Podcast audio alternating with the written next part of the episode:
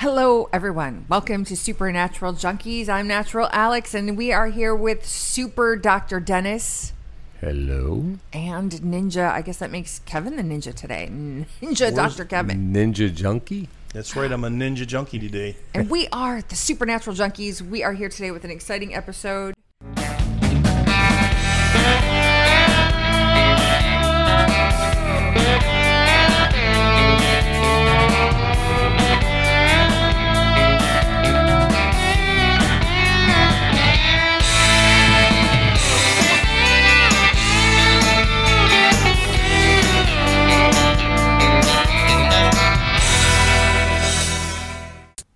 So just a little bit of a trigger warning for anyone listening with small children.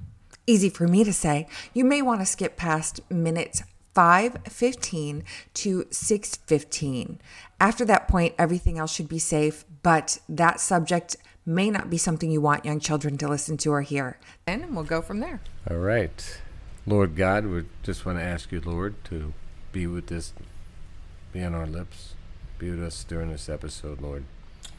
And we pray for all those ears that are listening out there, Lord, that we would speak truth and your words would come through us.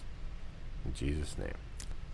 So we just pray right now that the Holy Spirit would quicken everything that is inside of us so that we would know what's being said is something that would send an alarm, that we would be able to see the cunning snake that we're all... What are you laughing at? I'm having a bad tummy day, so I don't want the Holy Spirit to quicken that part in me because then I'll have to run to the bathroom. Get us some rice. Get us some rice. Oh, my goodness. Sorry. So let the Holy Spirit quicken us and not the intestinal spirits. That's what I hear you saying. Yes. Amen to that. So the title of this episode is called Third Eye Blind, and Alex came up with it because she's very creative. What's the name of a band?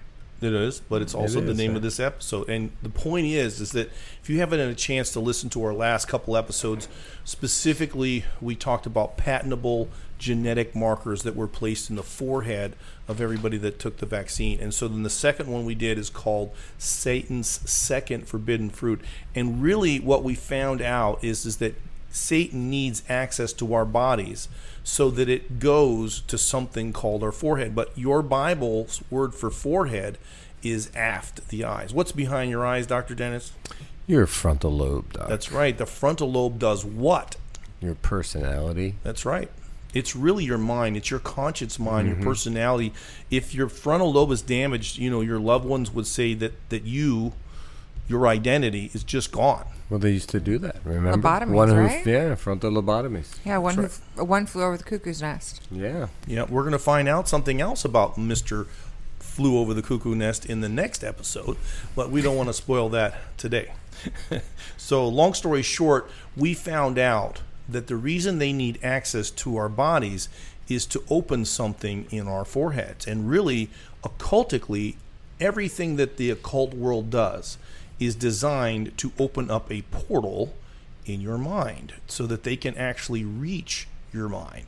And this is really important as we start to move forward because Paul said that with his mind, he follows Christ. And he talked about the depravity that we have that in our body, right? So we still want to follow sin. That's what we do. But with our mind, we follow Christ. And that's why we constantly have to renew our mind. And so you start to see that there's so many. You guys are so good together. That's right. Like we're like duet. Filling in blanks. We're like Albert and Costello over here. That's right. Laurel and Hardy. It's you guys. Tearing it up today. It's the inversion, right? We talked about that. We have, just to warn you, we recorded this episode, but it just turned out. It blew up on us. Yeah, it was not good. We're ordering a new computer, too. Oh, yeah. And it wasn't because the episode was great, but it was the audio that there were problems with. Anyway, so that's why. But we talked about last time how this, everything that Satan does is an inversion. That's right.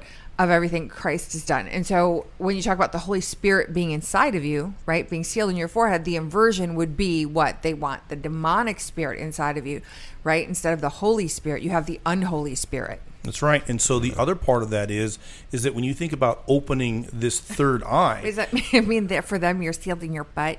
That would explain a lot of Aleister Crowley's theories, though. Right. Wait, where are you going with that? Wait, no, wait. Oh, it just occurred to me. Well, did she just segue to a new segue? She did. I am sorry, because I was just thinking. I don't know why that just occurred to me. So if Aleister Crowley and Anton LaVey, mm-hmm. who the founders of the Church of Satan, yes. right, and the Satanic Bible and a bunch of other yes. craptastic books. Okay, they believe they opened portals in that house, I believe, in California. But they mm-hmm. okay, so if the Holy Spirit you're sealing your forehead, I was like, does that mean you're selling your bite?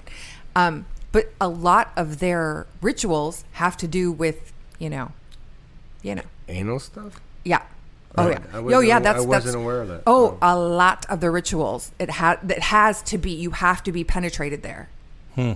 Sorry if that's too much. Wow. I'm sorry. I know this is a family show, but yeah, I'm sorry. She's just explaining what happened. But also, I do want to mention that Anton LaVey's last words. What were they? They were, what did he say? Oh, God, something's wrong. Something's very wrong. Something is very wrong. Folks, those were his dying words. Because the afterlife is not what he thought, right? Right? Exactly. In that moment, he realized, as opposed to somebody like, not that we're saying Steve Jobs is a great Christian. I don't know much about him. But he grew up Christian in his last words. You want to know what they were? Oh, wow. Right. Much different coming from a believer to, the founder of the Church of Satan. Well, and anyway, moving on. Think about this. How far would the church be ahead right now if we understood that Satan's target has always been our mind, not something in our forehead? And you start to realize, right? Yeah. Yeah. This is what I'm saying here. And so you start to realize the revelation that we give in the COVID beast is that Satan is after your mind. Yes. And the thing is that he can change your mind because that's what technology is. And that's why third eye blind. Well, third eye blind, right, means that this is where God has sealed you so you can't see into this realm. The problem is when you open this up and you can see into the third dimension, right? And people go on all these trips. And people are telling me this stuff all the time. Mm-hmm. I was under hypnosis. We'll talk about that one. But long story short is when you start to be able to see into that realm, guess what else happens? They can also begin to see you. Yeah. Right? Yeah. And can they come in and possess you at that time? I don't think that happens, but that's where they can you can be weakened. Yes. To the point to where, and that's the point when it's a demonic entity that they would like to weaken you to the point to where they could then take you over. That's right. And it all starts with what? Enticement. Do you think they're going to come out and say who they are? No. Right? Why would you go to a spiritual dimension that you have no ability to see, taste, touch, smell, yourself. No way to know who is what? Why would you believe anything that anyone in that dimension told you?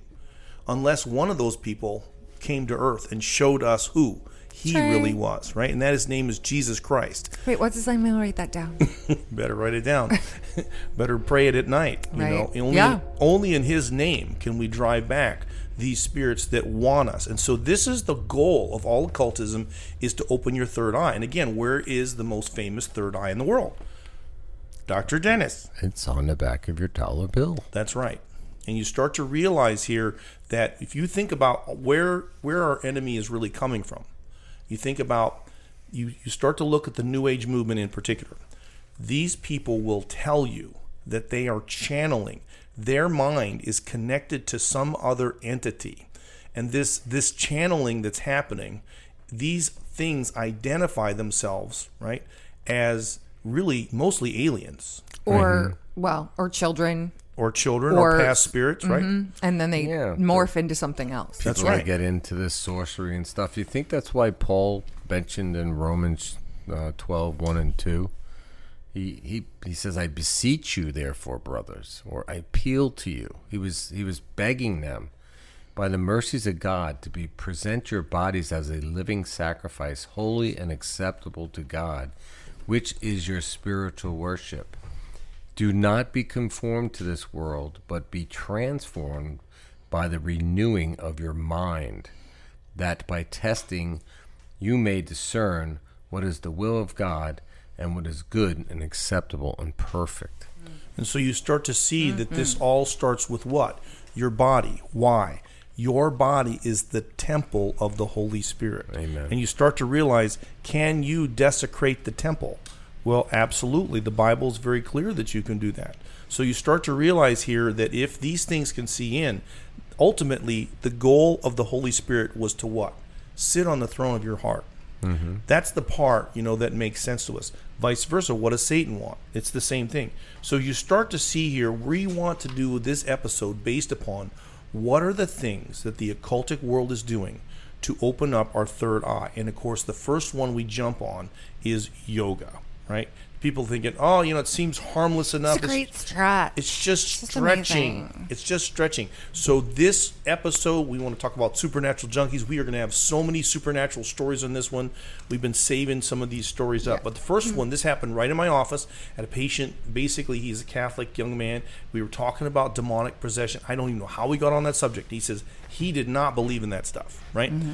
And then he told a story about how his brother, okay, was going to yoga. And one day tapped him, this yoga instructor tapped him in his forehead. They call that the Shaktipat. Did I say that right, baby? Yes, you did. Wow. You did. He got that right the first time. He did. So ding, anyways, ding, ding. He says his brother... Congratulations. Congratulations. So he says his brother, okay, called him on the way home and said it was like he was spiritually raped. Thank right? God. Wow. Right now, yep. Didn't think much of this, right? They go on a pilgrimage back to their heritage in Italy, right? So he gets over there and all of a sudden his brother's acting weird. Now he's acting ridiculous. And what happens when you act ridiculous in Italy? You get put where? In jail. Well, they were threatening that. And everybody knows you don't want to end up in Italy's jails, gosh. Right? Mm. So they said, if you sit here... Is that true? I always heard that about, you know, like the French prisons. It's basically all of them over there. You don't want to go to jail. Mm. Long story short is he said he had to sit with his brother for 2-3 days in a room. And he says, that was not my brother. Wow. And then they get on what? The plane. They go home and he goes back to normal. So what was happening there? Well, number one, somebody opened up something in his forehead. Mm-hmm. Not just so that he could see out, but so that something could see in. Mm-hmm. And when he went home, what did he experience? He experienced a power and a principality. A principality is a local power. He maybe has heritage, maybe his own family heritage, going back to where he had heritage, gave this thing the right what?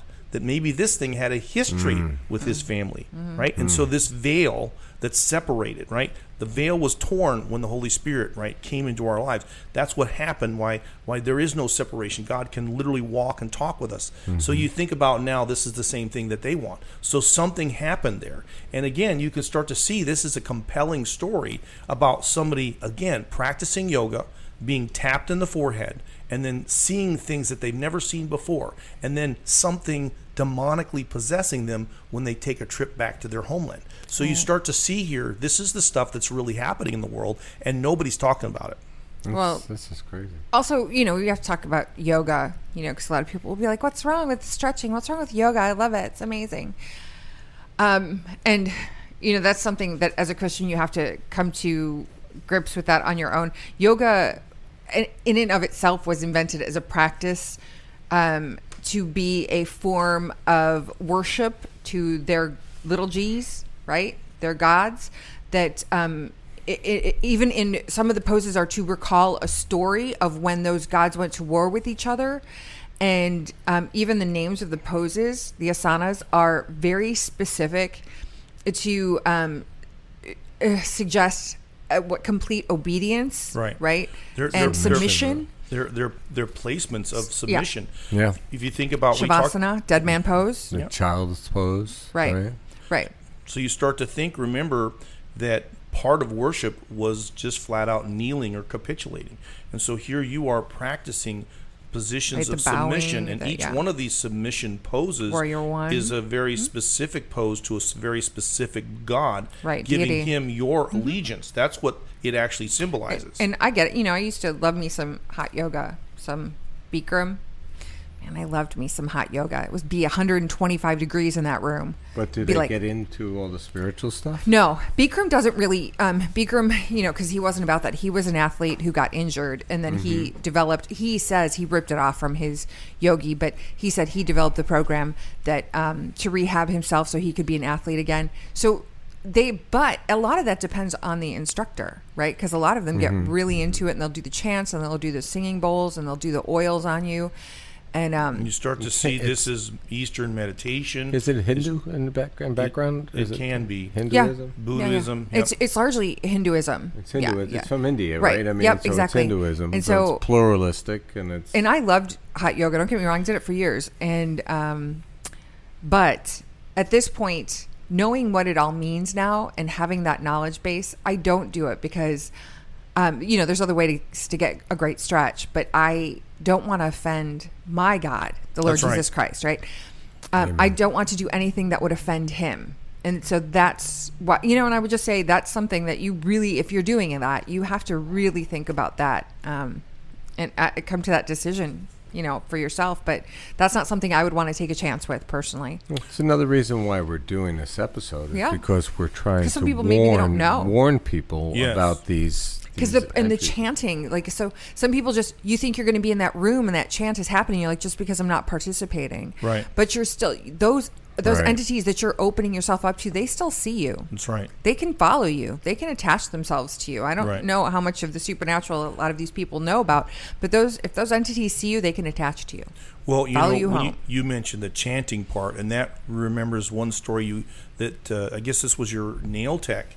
That you experienced, and this particular person was getting somebody that was doing a lot of meditation and then chanting even. Yeah, it was her roommate, and she said that at first she would just meditate for an hour or two. She goes, and then it got to the point to where she was meditating many hours, or when she would leave for work, she would start and she'd come home, and her roommate would still be meditating and chanting. And she asked her, what are you chanting? And she said, she was sort of secretive about it and didn't want to tell her at first. And then one day she came home and her roommate was behaving very strange. And she said she doesn't know why, but she felt like there's something wrong here. There's something wrong with my roommate. And she went to talk to her, but the girl was in the bathroom and she had locked herself in the bathroom. And she kept trying to get to her and she couldn't. But she said it's some... I don't know for her, if it was the Holy Spirit, but something told her that her roommate was trying to kill herself. Oh, gosh. And so she said she, couldn't even open the door. She had to sit there and try and run into it. And she said, finally, they had to call the fire department in and they got the door. And she had hung herself on the shower curtain. She said, at some point she had tried to lift her up and try and pick her up. She said, but her friend's body was just like, and these are, that girl that was hanging herself was very tiny. So she couldn't move her. It was like lead. Yeah, she was like a 110-pound person. Tops. We're talking tops. And but you can't move her. No, she said she was so stiff nobody could even move her.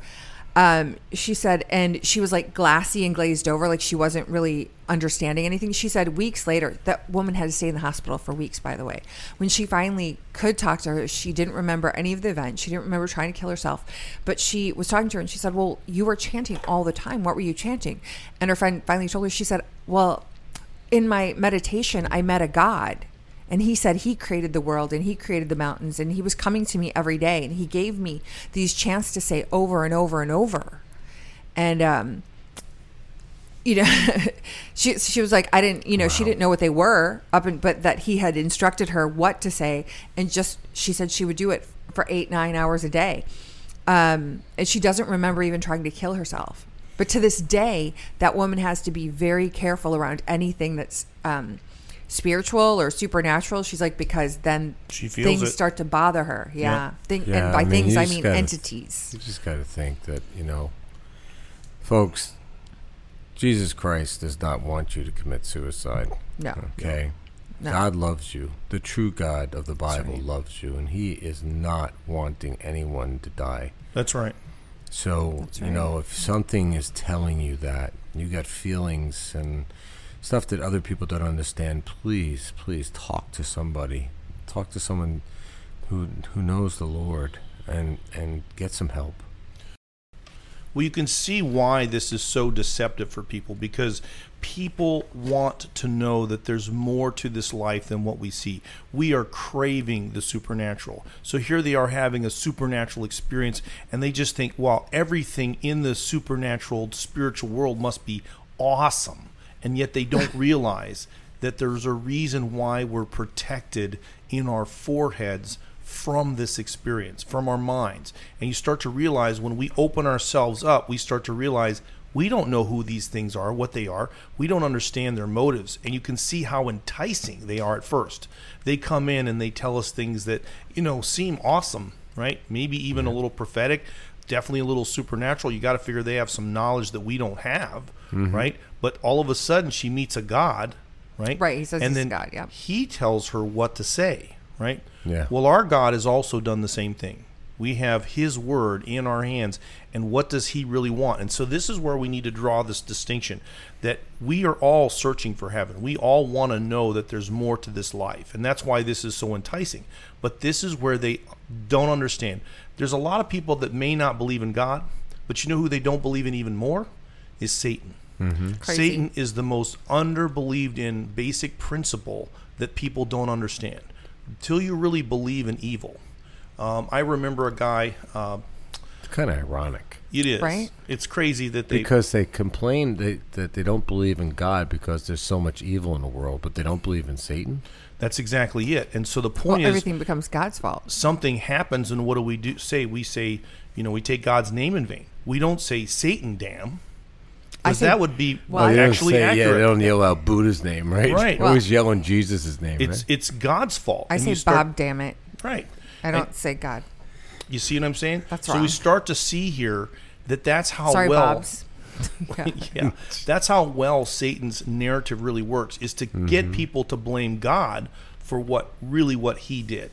And so this is why we need to be careful when we start to open ourselves up. Well, think about those shows, too. Even, I mean, we're clearly obsessed. We're living in an age that we're obsessed with the supernatural, because just go to look at the new releases. There's how many horror movies? It used to be that horror movies only came out around Halloween. Now, you're inundated with it. And the show Supernatural, even, I watched it. It got real weird and very much misinterpreted the Bible, if it even knew the Bible at all.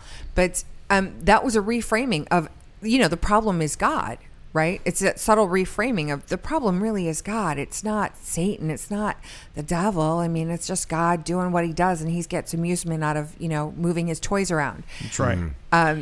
It's so important that's what, how they frame it. Yeah. Yeah. It feels like we're living in a horror movie. Yeah. So here we have the Bible commanding us, right, to meditate. But you're going to see that Christian meditation and Eastern meditation are exactly the opposite. Eastern meditation is all about emptying yourself, even mindless repetitions of chants that you don't even know what you're saying. You see what I'm saying? But you start to think about, what does the Bible tell us? Well, in Philippians 4:8, it says, "Finally, brothers, whatever is true, whatever is noble, whatever is right, whatever is pure, whatever is lovely, whatever your wife says, whatever is admirable." No, it's whatever your wife says. "If anything is excellent and praiseworthy," whatever your wife says. Think about those things. So the point is, when you think about scriptural meditation, it's about filling yourself. Yes. It is not about emptying yourself so that something can finally show up on your little screen. You remember those little devices, Doc, where you get the little...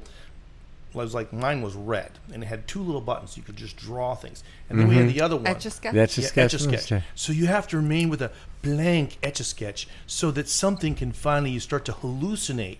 Something is finally coming through. Yeah. And you start to realize you're opening yourself up to something. And so this is where we kind of jump in and to show you some real examples.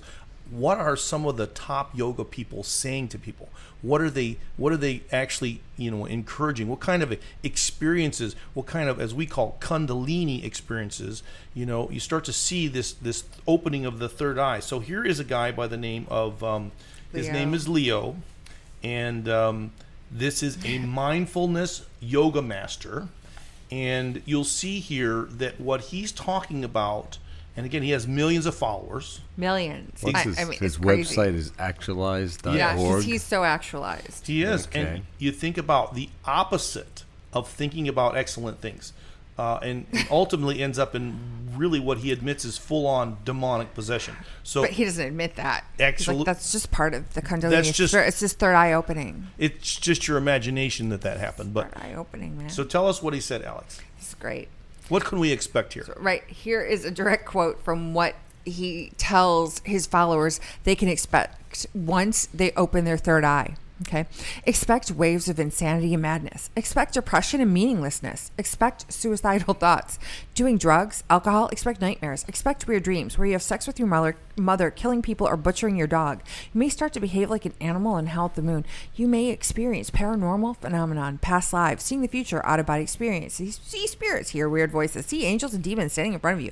You may see gods, little g, giant insects.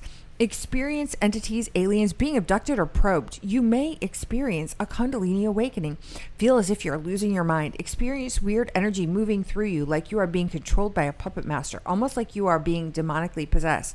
Boo. Oh, that sounds exciting. It's not like you're being demonically possessed. You are being demonically possessed. I mean, that's the only way he can even explain what is happening here. So you might think like, oh, they just put a bunch of his thoughts together. Nope. This was him saying this himself on YouTube. That's right. Like all those things, none of those were taken out of order or added in.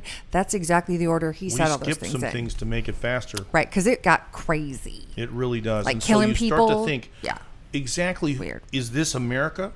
Is America ready to butcher its dogs, sleep with its mother? Butcher its babies? Exactly. Mm-hmm. Wait, what does that sound like in the Bible? Right. Mm-hmm. You know, experience this. Mm-hmm. Are we being controlled by a puppet master?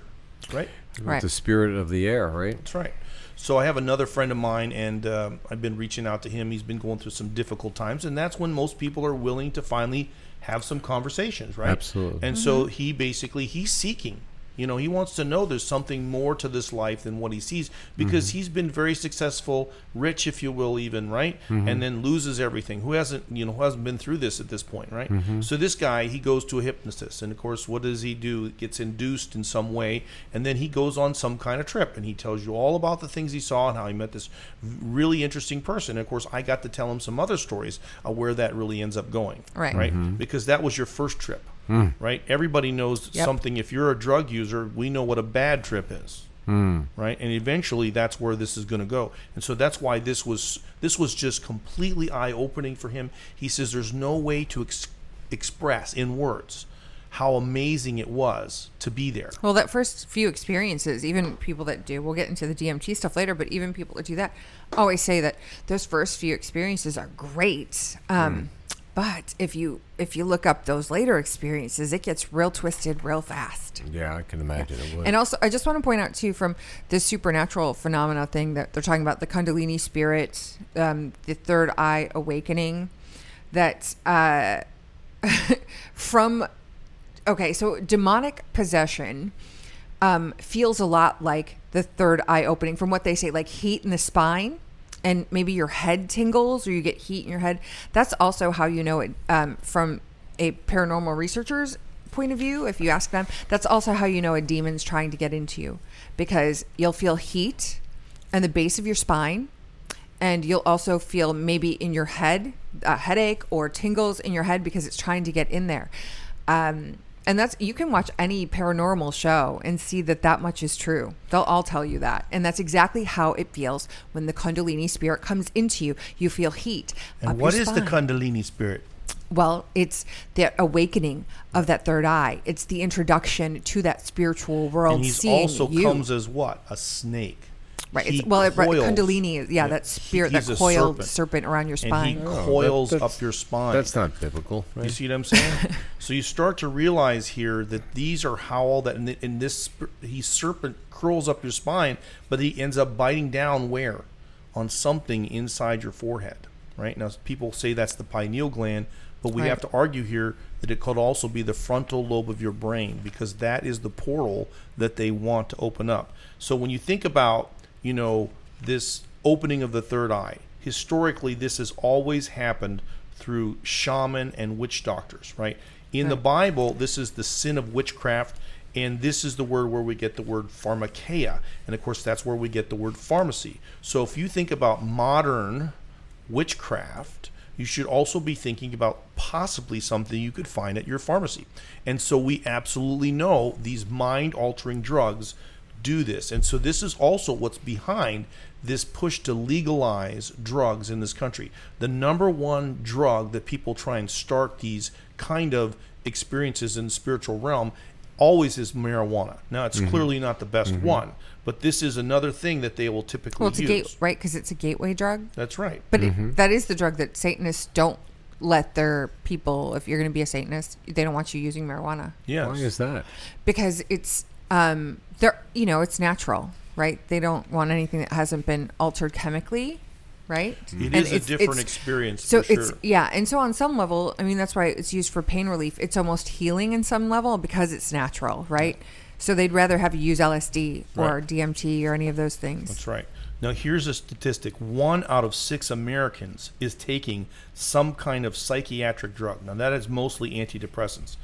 31.9 million Americans are on illicit drugs. Do you wonder what is happening to our country? Do you realize that drugs alone could explain why our country has lost its mind? Why we're losing our mind, where basic truths such as I am a man and she is a woman is something that's offensive to people. Oh, right? They've opened up the door. They really have. We're at the point, where everything that's happening in our society right now is pointing to judgment in Romans 1. Yes. Mm-hmm. So, and then also this push is even happening in churches. There are churches, they're legal DMT churches. They're popping up across the United States and Canada. And, of course, they have this, they can show proof that part of their religion, tracing it back, is something that they used to experience this ayahuasca tea. Ayahuasca.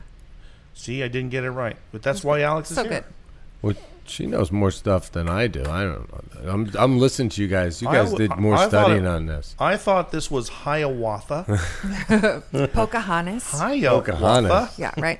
This was Hiawatha tea. Right. Ayahuasca tea, which is actually, it has DMT in it. Exactly. It's the boiled bark of the tree with the DMT. So it's the ayahuasca teas together. You remember Megan Fox recently, she said she does it in addition to drinking blood with her fiance or I don't know if they're married now, ceremonial purposes. Not a lot, just a little drop here and there for ceremonial purposes. Ew, that's not normal. And also, so she said that he and she went into the forest and did like this whole ayahuasca trip, and that the shaman or whoever it was looked at her fiance and said, well, because of the trauma you've had in your past, you require 3 times the amount people normally get. And like, people can die from taking this, by the way. So she and he both took it. She said her first trip, she went to hell. So, I mean, like, does this sound like something that, that seems super cool. Let's do that again. Never. Right. And like, they're doing these experiments now with the DMT, right? Absolutely. I mean, there's been a lot. I mean, if you look at the McKenna brothers took a trip around the world. This was embraced by a lot of scientists around the world. They did the whole thing on mind-altering drugs and talking about what they experienced. Right. So we absolutely know that we can open up perceptions. One of these experiments with pineal gland and magnetism, the guy stopped it, and there's not a lot of research on this, but the story was he stopped it because he started to see things that he knew weren't there, or maybe they were there that he didn't want to know. So you start to see here that these mind-altering drugs, which is why we are seeing this push to legalize this. This is why, so many doctors have literally stopped prescribing certain things because it costs so much money in malpractice just to, carry a license that will actually let you prescribe certain kind of things. So what is microdosing? Do you guys know? I don't. I heard microdosing is what they started with. They're doing it in consultation with, under psychiatric care and so forth. Well, what the research is showing is that they're not getting the effects from the microdosing. So they have to go with larger doses. It's mushrooms, right? They're using psilocybin. Okay.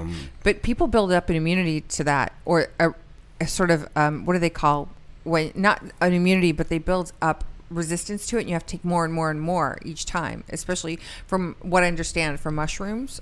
Oh, we have all done dumb things in our past. When I was 18 years old, I was at some party, and someone made some tea. I didn't know it was mushroom tea. Oh, no. And when I drank it, and then we went for a walk in the park across the street, I saw trees dancing. It scared the living bejesus out of me. I was like, what? Is that where you got your moves from, Doc? Well, white men can't dance. My wife makes fun of me. Wait, how long did that last for, that trip? Oh, probably at least an hour, and then you start coming down off it. But it was just a tea? Yeah, well, they boiled the mushrooms, and they made a tea out of it. Yeah, I've been doing some research on it, and I just... So the mushrooms, because a lot of times people will microdose with the mushrooms. I guess you build up a resistance to it very, very quickly, but you don't do that with DMT and ayahuasca. There's no ability to build up a resistance to it. Really? So every time you take it, it's a trip. That sounds like a bad trip. Yeah. I mean, eventually it goes there. Anybody that's done it for a while, if you look up their stuff on YouTube, it might have started good, but it always ends up going very tragic.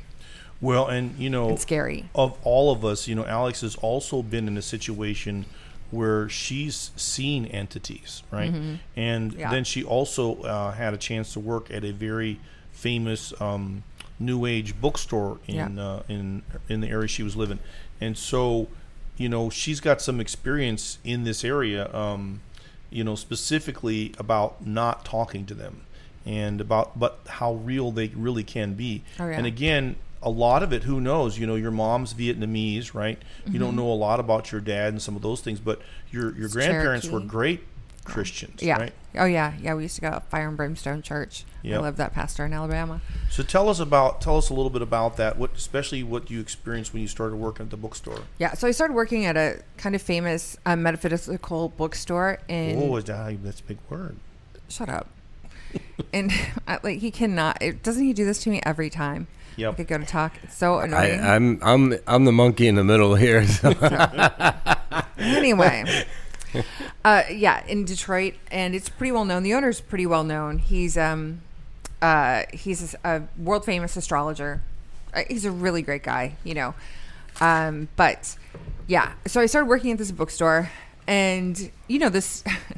The way they do the hiring process is that they have to do a read on you. Right, the owner has to do a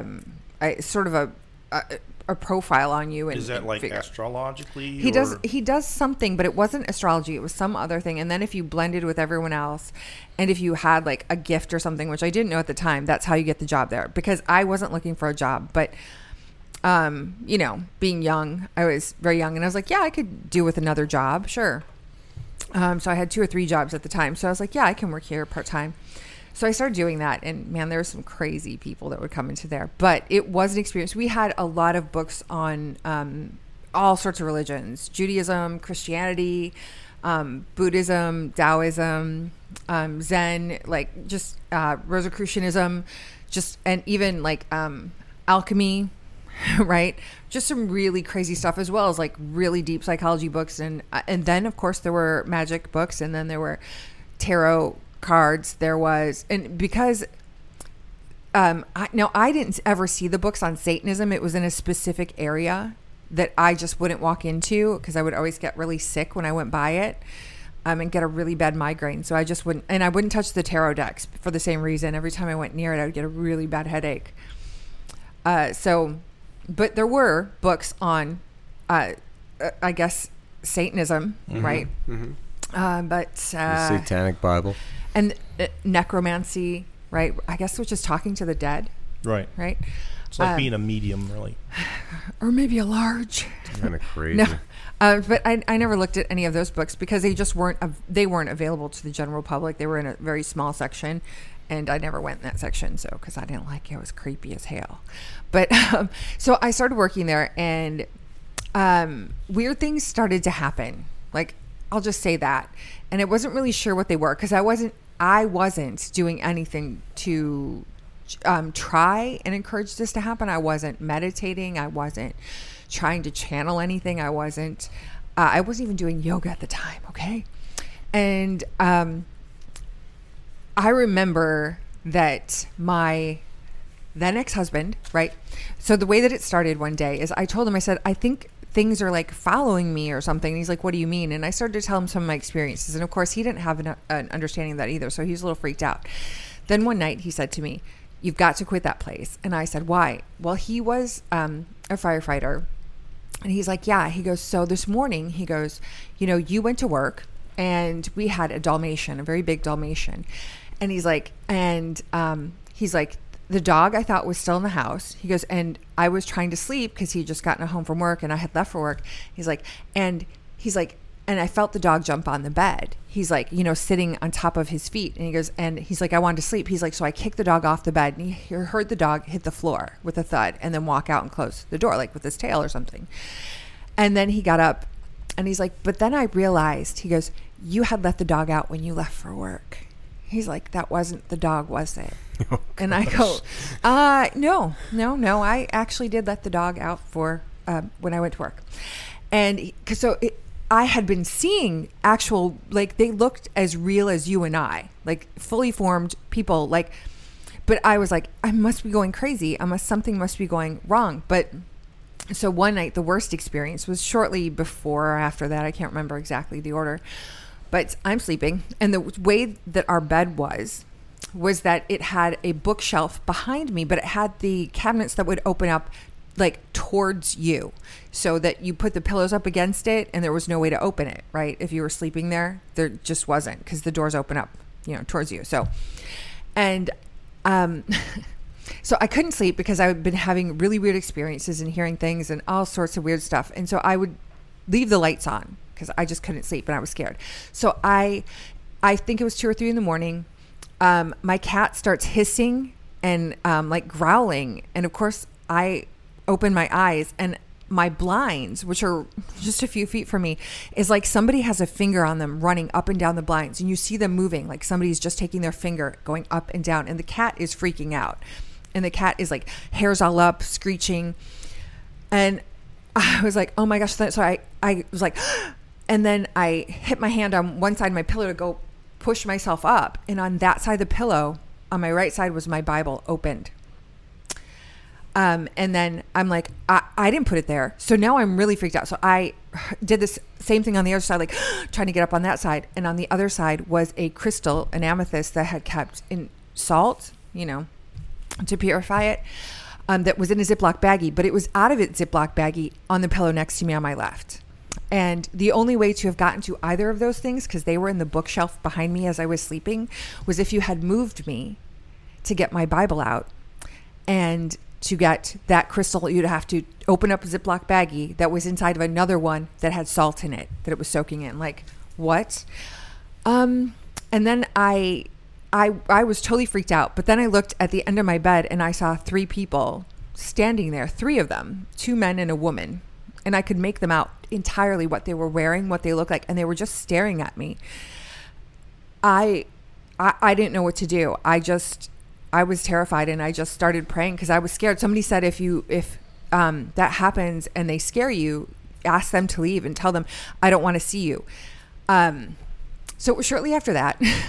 Well, you can just tell them that. You can just say, I don't want to see you, and they leave. If you use God's name. Well, if you use Jesus. Exactly. Yeah. If you use God's name, they will. Yeah. So that's my other experience. If you use God's name, they will leave. Those things will leave you alone. And so then they were gone, but I was freaked out. I had a hard time sleeping for, a long time after that. And I had told people, I told my boss, and he told me, he's like, for whatever reason, he's like, the veil is thinner for you. He's like, so you need to be very careful, because you are so close to that side and being able to see and hear. He's like, that you run the risk of being possessed. He goes, and it's really important that you don't engage with these things. He's like, because you're just a little too close. And that terrified me, and I quit. And that's why I quit, because I was like, blame you.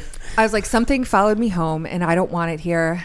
And I had grown up Christian, but I was, Catholic. So the weird spiritual line was like very blurry.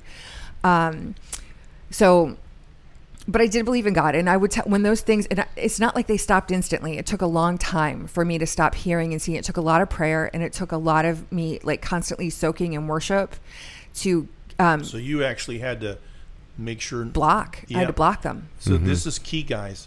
You couldn't just sit around and do nothing and empty yourself. If you emptied yourself, that would have been terrifying. They came right back. So what did you have to do to get rid of them? You had to fill yourself. I had to fill. I did. And to meditate constantly. Like, that's right. I walked, like I lived with headphones in, listening to worship music, because it was the only thing that would drown out Absolutely. Whatever. And I'm telling you, like, I did that. It took so, and I had to tell them at some point, I will never hear you. I will never hear you. Alex, I only hear God. There's probably somebody out there right now listening to this who's gone through some of this stuff. What would you say to them? Pray. Just pray and ask God to take those things. Ask Jesus. You know, what I tell my boys, because I've had those experiences and felt helpless, and I don't want them to feel like that. It's like, if those things come to you and you don't know what to do, even if the only thing you remember, you don't remember a prayer, if you remember a worship song, sing that song, because they hate the sound of worship. And if they are evil, they cannot worship the Lord with you, and they will leave. And so that's what I would tell you. If they can stand the worship, then you might be seeing something that, you know, is, I don't know, meant for you to see. But even if all you can say is Jesus, Jesus, Jesus, Jesus, you say that over and over and over, and you look him in the eye and don't talk to them, but say Jesus, and they will leave. I promise you, they cannot stand, because there is power in the name. That's right. Absolutely. And that's what I had to do. That's the only way I could get them to leave me alone. But it took and so, you know, when people make like, oh, it's instant, they leave. I'd love to tell you that was the case. No, I would imagine they didn't. Those things are strong too. Yeah. And the more, the stronger you are. That's why you have to use the Lord's name. You that's can't, right. You know, when, what was it, when Gabriel was fighting with the devil over the body of Moses, the Bible says, right? It says that I rebuke you in the name of Jesus. That's right. That's right. And I'll often use, Lord, rebuke your watcher. And I can feel like if there's something around, it instantly lifts. Like if you just remember, Lord, rebuke your watcher. And, you know, say it with strength, because you have that power. He gave you that power. Use it. Mm-hmm. And they'll leave. Trust me. You'll feel it lift. Everything will lift. And that's when you know they're gone. But it took a long time, and it was really scary. And you're not alone. You're not crazy. You're not alone. Folks, that's why again, the Apostle Paul warned us and he begged us. He said in Ephesians chapter 6, he said, "Finally, my brethren, be strong in the Lord and in the power of his might. Put on the whole armor of God, that you be able to stand against the wiles of the devil. For we do not wrestle against flesh and blood, but against principalities and powers, against rulers of darkness of this age, and against spiritual hosts of wickedness in the heavenly places. Therefore, take up the whole armor of God, that you may be able to withstand in the evil day, and having done all, to stand."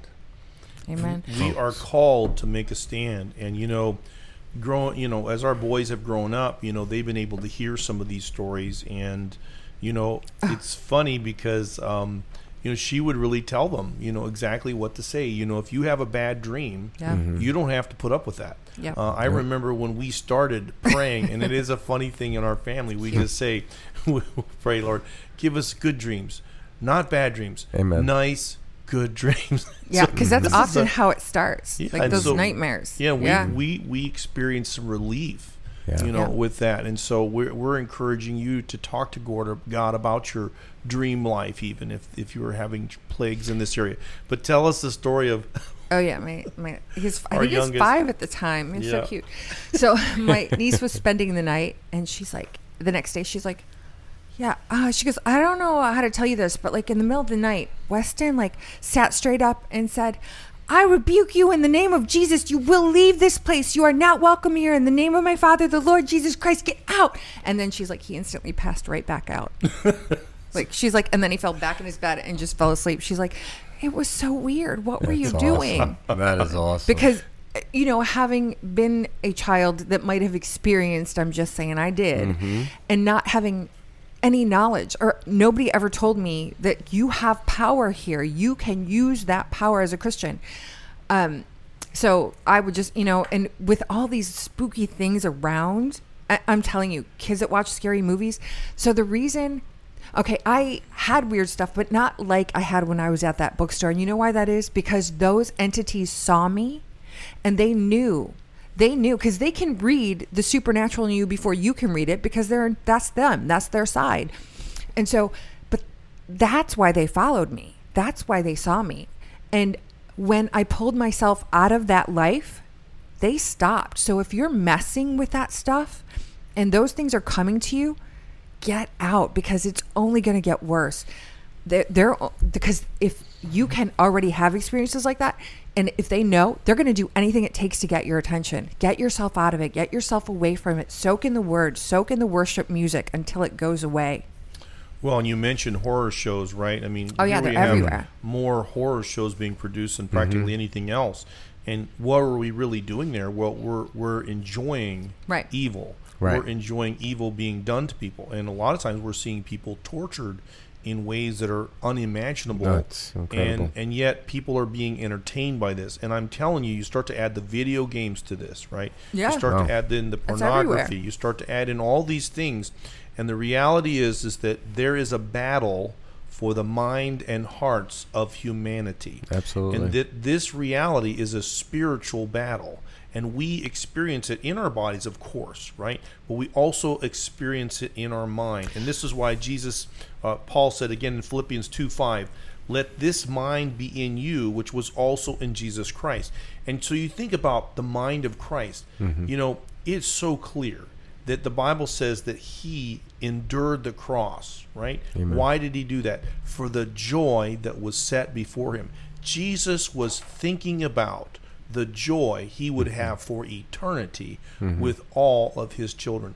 And this is what's so powerful for us, that we have to enjoy that mind for Christ, that he is thinking about the positive thing. And what is that? He is thinking about love and faith and forgiveness, right? And faithfulness and justice. That's what Jesus is thinking about. That's what's in his mind. And that's what carried him through to the cross. And this is also what will help us. It is love that gathers all of our. We have all these different gifts, all the different, you know, things we have, and our minds are so different, so our callings are so different. But love is what gathers us together as Christ. That in mind that we have the mind of Christ, it's really a mind of love, that mindset of love. And that love will drive out what? Fear. Yes. We did not inherit the spirit of fear.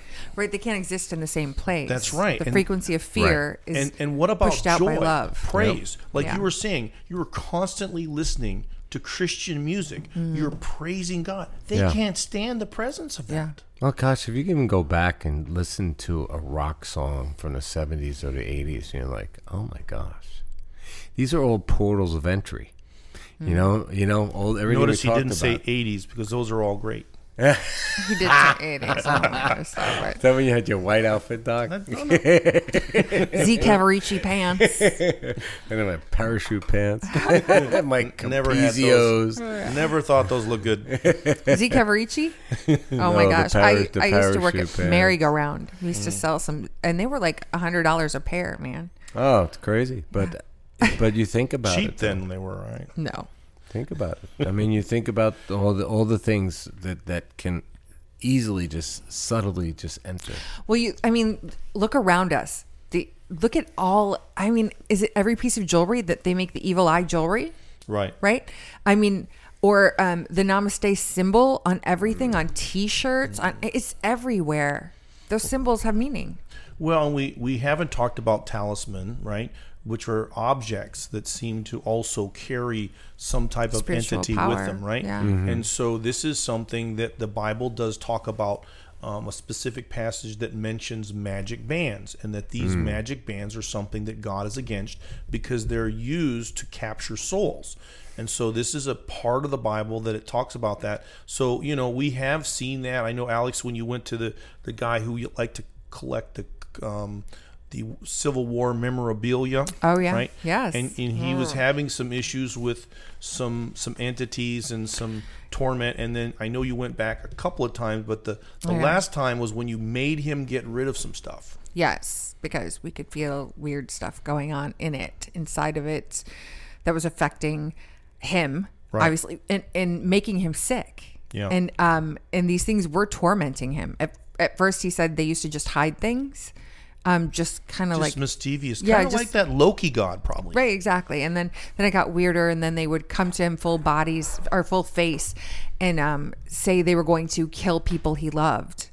I mean, it got really twisted, and we had to go there.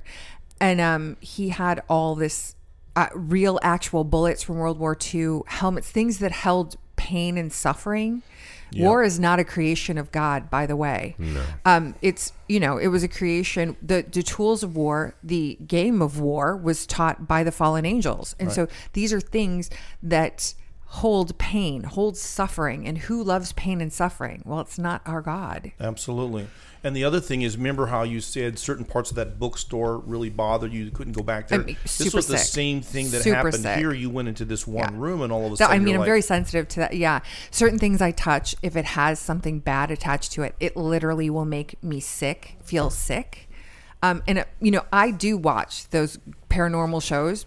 Simply, now that I have power, I don't view them the same. They're not scary to me. In my mind, I think, I wish they had a Christian that would come up and really get rid of those things. You know, to me, I look at it as like an experience of like, man, if you had a really strong Christian go in there and just point to him and be like, you will leave, in the name of Jesus Christ. Was that guy that you're talking about, was he like the old man in The Shooter when Mark Wahlberg walked up and, hey, Gunny, remember you didn't see that movie?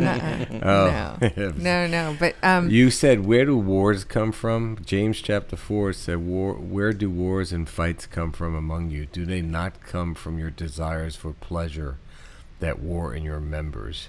You lust and do not have. You murder and covet and cannot obtain. You fight in war, yet you do not have because you do not ask. And you ask and you do not receive because you ask amiss, that you may spend it on your own pleasures. Mm. So, and you can see here, the message here of Third Eye Blind is to stay third eye blind. You do not want to open up anything in your life, okay? You're talking about hypnosis. We're talking about any kind of drug use. We are talking about yoga. We are talking about people in your life, right? We are talking about anything that can come between you and God. Even a talisman can come into play here. Right. So, Third Eye Blind, that's also where you're sealed. Right. Right? That's exactly where you're sealed. We want to keep you sealed. That's why you're sealed, probably, right? Because that's not for you to see. It's not for you to... That's not your world, right? It's not a coincidence that that's also where the VMAT2 gene is. That's right. Right? Your mystical beliefs, your spiritual beliefs, your personality, right? That's also what we talked about last time. We're going to go there on our next episode. Vaccine. Alex is stealing thunder again. But we were talking about the third eye, so I want to talk. That's where you're sealed. I'm just kidding. That's why. Folks, just meditate on the Psalms. David has a lot of verses in there about meditation. Cousin David. And filling yourself. And songs. Flat out songs, Yes. You start to realize, we've mentioned this before, but a good friend of mine, spiritual mentor, Pastor Gary Payne, says, every day he prays that, every day, without you, I am nothing. Yeah. But with Christ, I can do everything. Yeah. And then what does he ask for? He says, restore to me the joy of my salvation. And you start to think about this, and you start, that's what we need. Because, we get weary here, too. We're out there like you are, and we see this stuff. We are not ignoring anything, let me tell you. And there are times where we just have to say, you know what? There is a checkmate that God has, and his name is Jesus Christ. And one day that's going to happen. Amen. So no matter what happens in this life, God has got us. Right. But we also we need to remember that the joy of the Lord is our strength, and that this joy of worship, right? Enter into his gates with what? Thanksgiving. Yes. His courts where? With praise. Let me tell you, you enter the gates of heaven with thankfulness, there's no demon following you, right? And you need to remember who you are. You need to remember whose you are, right? And you start to think about, this is why we don't mess with this stuff. And I believe that God will reach out to you right now and tell you exactly some things that are in your life that you need to let go of. Yeah. There are some portals that you're opening up. There's some things that you're letting into your life. Yes. How do I know that? Well, because I struggle too, folks. I'm just going to be honest. Hey. This is the way that life is. We're human, and so don't. I'm not saying don't be convicted about those things, but understand that this is something that God has got our back here too. So this is also something that when you start to deal with your family and friends, you start to ask yourself, what is really going on here? I want to correct that Anton LaVey quote. His actual quote, I misremembered the first part, was, what have I done? Something is very wrong. Something is very wrong. Something is very wrong. It was... It wasn't just that. He admitted, what have I done? So he was seeing the other side at that point. Those were his last words. Interesting you bring that up. We were watching, we didn't finish it, but we started watching a documentary from Lee Strobel, Case for Heaven. Mm. Oh, yeah. And in that, he has one guy who, they're talking about near-death experiences, and one guy that died and went to hell. Mm-hmm. And they dragged him off. They walked him down this dark alley and so forth, and then they got him down there, and then they mutilated him, and he's lying there, half dead, or but what he described it, torn apart. And he just said he felt this little voice say, "Pray to Jesus, pray to Jesus." He's like, I haven't prayed to Jesus since I'm a kid, and he just started praying to Jesus. He said, "Lord, save me!" And all of a sudden, the Lord came and saved him and picked him up and embraced him. Mm. And he was 38 years old, and he was very worldly and very rich and so forth. He dropped everything and became a pastor. What an amazing story. I was just amazed. That is amazing. So this is it. Stay third eye blind, folks. We absolutely need to remember that the seal in our forehead is important to maintain. And the way we maintain that is to be what? Abide in Christ. Yes. He is the vine. We are the branches. Yes. And as we abide in him, my peace give I unto you. Right? Not as the world gives. You can have peace because the Holy Spirit has sealed you until the day that Jesus Christ returns. So God bless each one of you. And we're going to have a great episode next week. We're going to talk about how technology is absolutely trying to open up and control our minds. This is all about our minds. Amen. God bless you. In the world. Hi, everyone. This is Alex, and Dr. Dennis is going to tell you all the science behind what I'm about to tell you, and Kevin might be able to too. I'm not. I'm just going to tell you my own personal experience with using Protandim. So my hair, because of my thyroid, has not grown in years. But I thought, I'm just going to get serious about taking Protandim, the Trisynergizer, all three, and see how it goes for a few weeks. And my hair growth was noticeable, not just to me, but to Kevin, and also to one of my beauty gurus. She noticed that my hair is growing back stronger, and it's growing back faster. My hair hasn't grown in years. I mean, as a woman, that's not what you want, right? So I'm so happy to have my hair growing again. I'm not making this up. I wouldn't tell you something that I didn't really believe in, and I believe in this. Also, I have a great story about my dog. Kevin ran over our dog, broke his hip, poor baby. I had to throw him under the bus here. And that dog, because of that, has some osteoarthritis in that hip. And every now and then it's noticeable. He'll start limping and not stepping on that leg. And I thought, you know what? I have some Protandim in the cabinet. Let me just try giving it to him, because I'd had it for a little bit and didn't give it to him.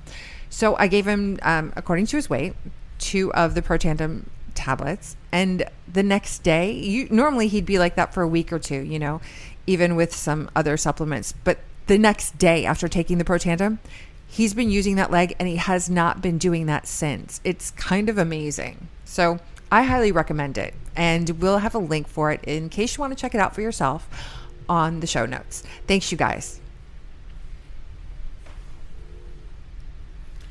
So last thing, I have come out with the COVID, how to talk about COVID in the pulpit series, and they're going to be posted, of course, on Rumble, because it's one of the only places we can. It's also going to be posted on the Supernatural Junkies website, and you should be able to start to pull those up now. We'll be going through a lot of this prophetic stuff. This is something that we will give you our notes to. We will give you our PowerPoint presentation on this. And so we put together these videos because we can't travel around the world. We can't do all this stuff. We all have jobs just like you, and family and friends and businesses we're trying to run. But this is how we're trying to help you, help the world. And this is a new way that you can show this to family and friends to let them know that their Bibles are happening. May God bless you. Amen.